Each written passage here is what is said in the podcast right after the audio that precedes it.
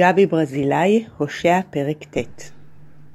דברים שלמדתי ממורי ורבי חנן אשל זיכרונו לברכה. אחת המגילות הקצרות והמעניינות ביותר שנתגלו בקומראן מכונה בפי חוקרי הטסטמוניה, עדות. סימנה ארבע קיו מאה שבעים וחמש. על עמוד אחד בגודל קופסת סיגריות בערך כתב המחבר ארבע פסקאות. שלושת הראשונות הן ציטוטים מהתורה, והרביעית היא פירוש אקטואלי, פשר בלשון המגילות, לפסוק מספר יהושע פרק ו'.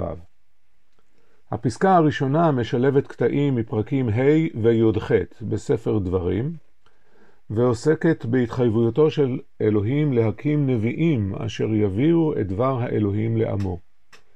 השנייה מביאה את דבריו של בלעם בן באור, במדבר פרק כ"ד, על מלך חזק שיקום בקרב ישראל וימחץ את מואב.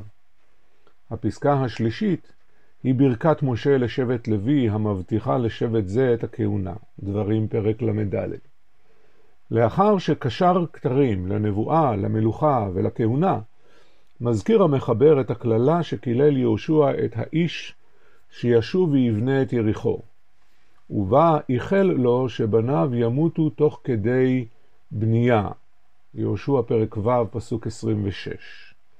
הוא מסמיך לפסוק זה פירוש אקטואלי, המבהיר שכללה זו אכן התקיימה באחד המלכים החשמונאים.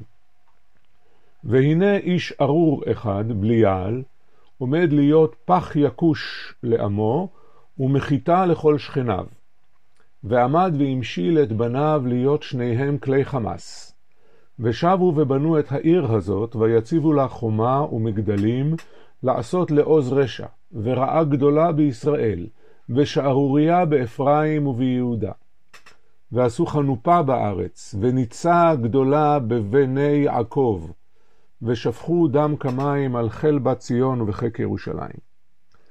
בשיטת האלימינציה הוכיח חנן אשל שהאיש הארור הזה הוא יוחנן הורקנוס, בנו של שמעון החשמונאי, אשר יוסף בן מתתיהו מספר עליו שנמצא ראוי לשלושה כתרים, מלכות, מלכות, כהונה גדולה ונבואה.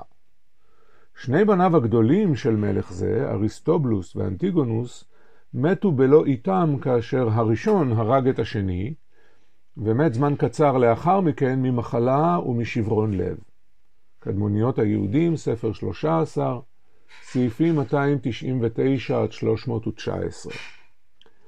את דעתו השלילית והנחרצת על יוחנן הורקנוס ועל בניו מוסר מחבר המגילה באמצעות פרפרזות על פסוקי נבואה שהוא שותל בדבריו.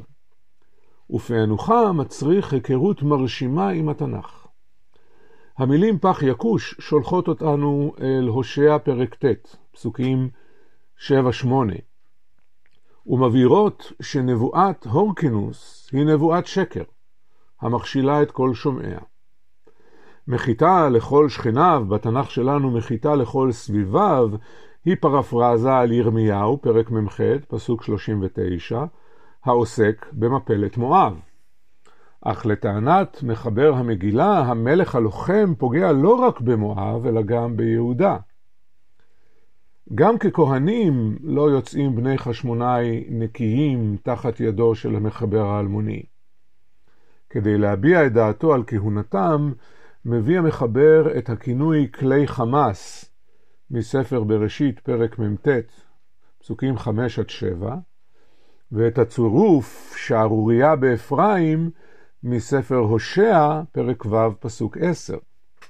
הוא מכוון אותנו אל הפסוק הקודם בהושע ו' תשע, וכחכי איש גדודים, חבר כהנים, דרך ירצחו שכמה, כי זימה עשו.